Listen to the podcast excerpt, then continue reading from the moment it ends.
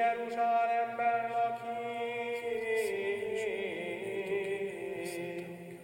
körülötte hegyek vannak, azonképpen az Úr is az ő népe körül.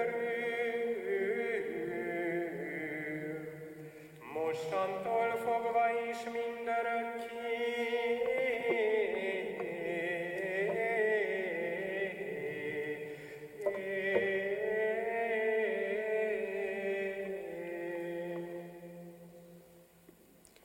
az Úr legyen veletek, és a te lelkeddel.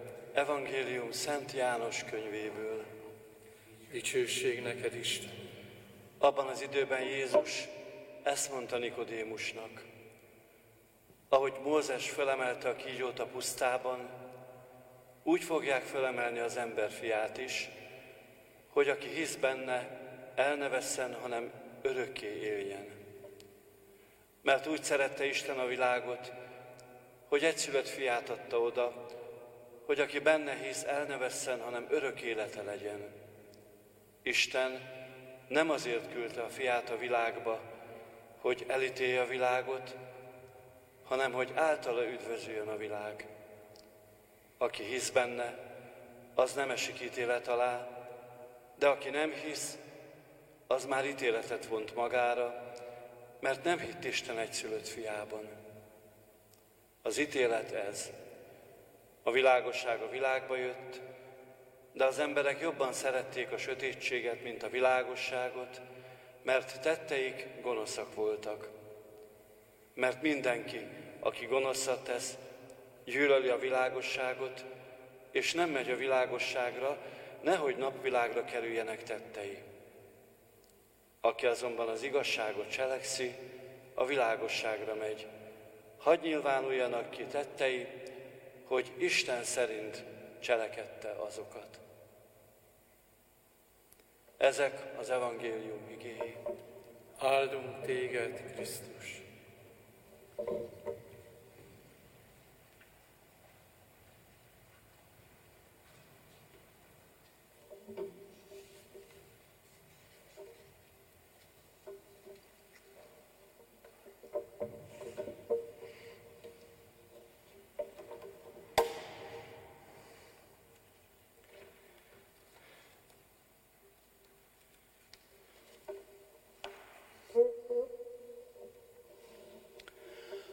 Kedves testvéreim, a Krónikák könyvében egy rendkívül drámai történetet hallottunk, szinte azt lehetne, hogy elképesztő történetet közöl,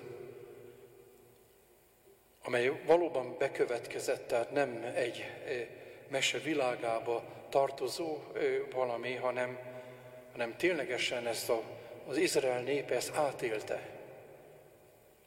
A sok hűtlenség, a sok bűn, amit Istennel szemben elkövettek, pedig tudták a törvényeket, tudták az utat, tudták azt, hogy mit akar tőlük az Isten. Ennek a következményeként, sőt, még a papok is hűtlenek voltak, és nem az Istennek az útján jártak, és, és az, az, az, az egészet olyan hiteltelenné tették ebben az életük miatt.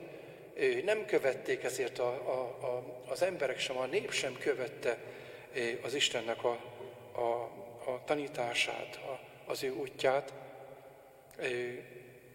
Történt számukra, megtörtént számukra, hogy Babilon elfoglalta Jeruzsálemet, és fölégette az egészet.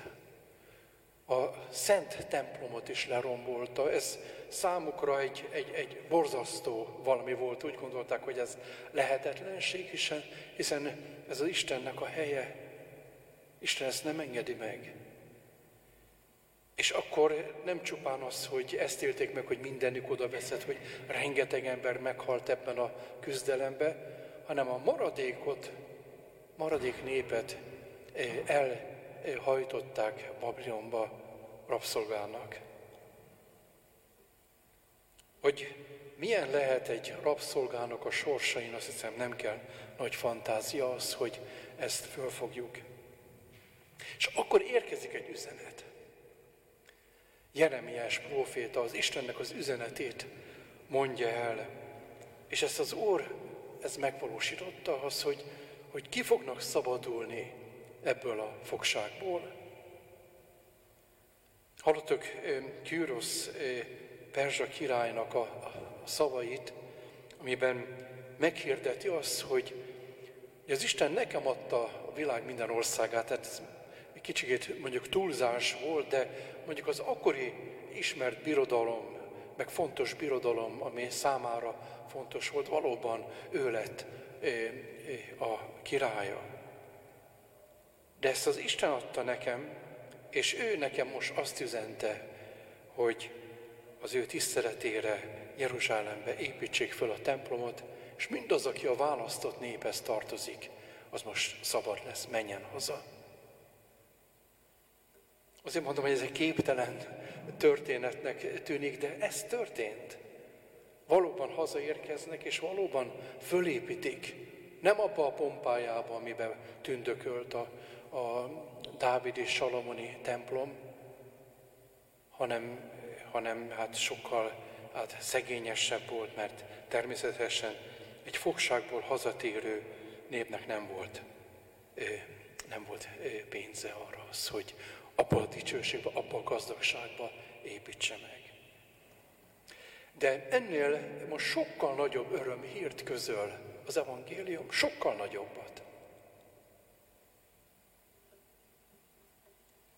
Életünkben megélünk véletlen és tudatos találkozásokat.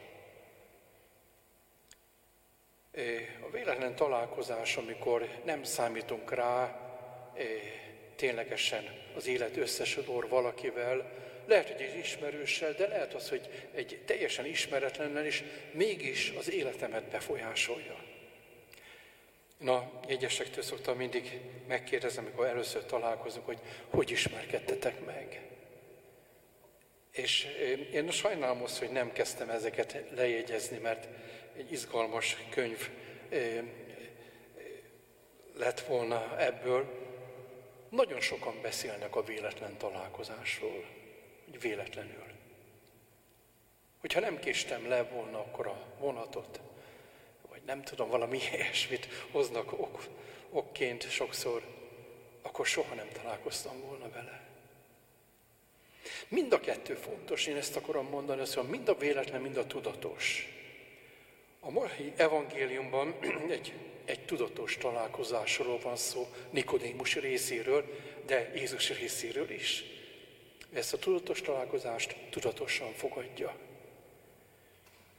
Nikodémus a főtanács tagja, és éjszaka keresi meg Jézus, mert még nem meri fölvállalni azt, hogy ő, ő nappal nyilvánosan a többiek előtt vállalva az, hogy igen, én elmentem Jézushoz, igen, én beszéltem vele, igen, én meghallgattam őt, ezt nem merte. Később aztán bátor lesz. Ez az éjszaka órája. És Jézus elfogadja ezt a félénk lépést a hit felé. És rendkívül izgalmas ez a, ez a beszélgetés, és, és ami csodálatos ebben az, hogy nem csupán Nikodémusról volt szó ebben a beszélgetésben, hanem rólunk is. Ez nekünk is üzeni. Nikodémus meghökken, amikor, amikor Jézus az újjászületésről beszél. Itt akkor még nem érti azt, hogy itt valami csodálatos dologról van szó, de, de én gondolom azt, hogy hogy azért valami nagyon megrendítés, nagyon fölkavarja őt, hogy, hogy egy, egy új életet ígér neki, ami, amit, amit mindig is keresett, hiszen az embernek a szívében ott van a mennyek ország utáni vágy. Mindenkinek a szívében. Ezt nem tudja talán így megfogalmazni, hanem azt, hogy én, én, én tökéletesen szeretnék boldog lenni, nem picit, tökéletesen.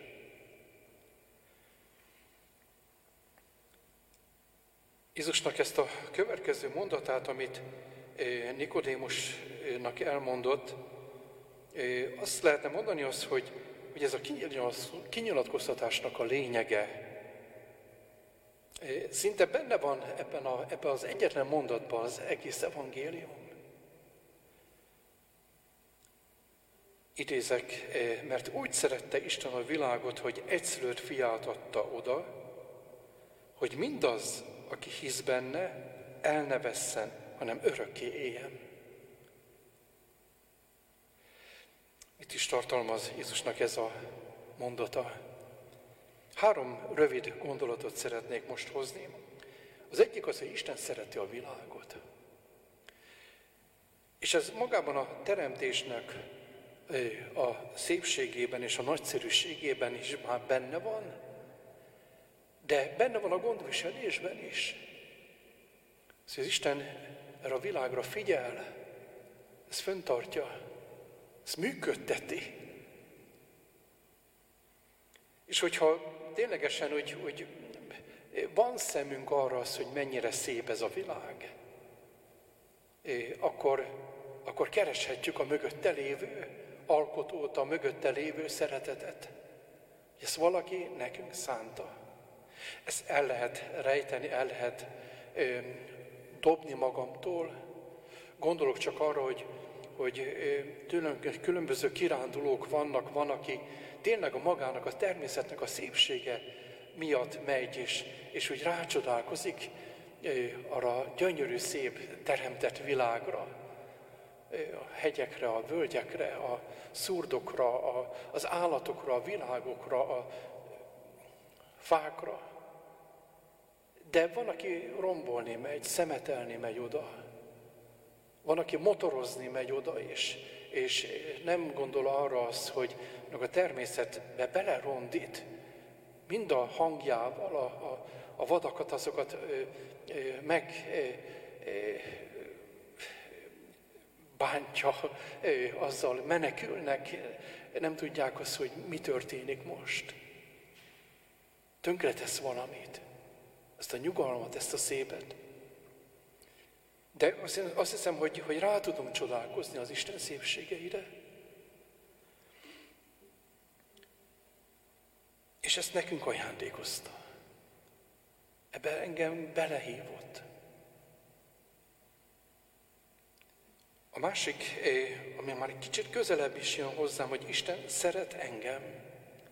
Tehát nem csak az, hogy a szereti a világot, hanem ez a, ez a szeretete személyes. Ez nekem szóló. Szeret engem. Nekem Izsaiás próféta által küldött szavai szólítanak meg legmélyebben, amikor Isten szeretetére gondolok, és az Isten szeretetének a mértékéről gondolkodom. Megint idézek, ne félj, mert megváltalak, neveden szólítalak. Drága vagy szememben, mert becses vagy, becses vagy nekem, és szeretlek. Tehát ennél szebb dolgot, mert a legszerelmesebb pár sem tud a másiknak mondani. Maga a megváltás, ami, amit, amit nem tud, ezt csak az Isten tudja mondani, hiszen olyan sok ember a bűnnek a fogja. Olyan sok ember eh, eh, hát egy fogságban van, mint a zsidó nép, a babiloni fogságban volt. Olyan sok ember szomorú. Neveden szólítottalak. Ez az ismertséget jelenti, az, hogy én ismerlek téged. Nem véletlenül csak most megpillantottalak, mint egy kiránduláson egy fát vagy egy virágot. Nem, én ismerlek téged, sőt jobban, mint te saját magadat. És akkor fordítatja azt, hogy drága vagy szememben. Fontos vagy nekem. Ez a drága, ez olyan szép szó. Amikor ezt, ezt halljuk, azt, hogy az Istennek én drága vagyok. Becses vagyok. És ki mondja ezt a szerelmes szót, hogy szeretlek? Ennél személyesebb és megkapóbb szavakat egy, egy kapcsolatban sem tudunk kimondani, annak, aki nagyon szeretünk. És akkor még a szeretetnek a mértékéről egy gondolat. Életét adta értünk. Megint idézek, nagyobb szeretete nincs annál, mint aki életét adja a másnak, a másiknak. Ezért jött, hogy, hogy bennünket kimentsen a kárhozatból, kimentsen abból a helyzetünkből, amiben, amiben, amiben most kóváigunk, hogyha nem nincs kapcsolatunk az Istennel, hogyha nem, nem vagyunk egészen közel hozzá, akkor tényleg ezt a, ezt a kóváigás és szomorúságot és csalódottságot és dühöt hordoz az ember, hogy el ne vesszen, hogy el ne vesszen.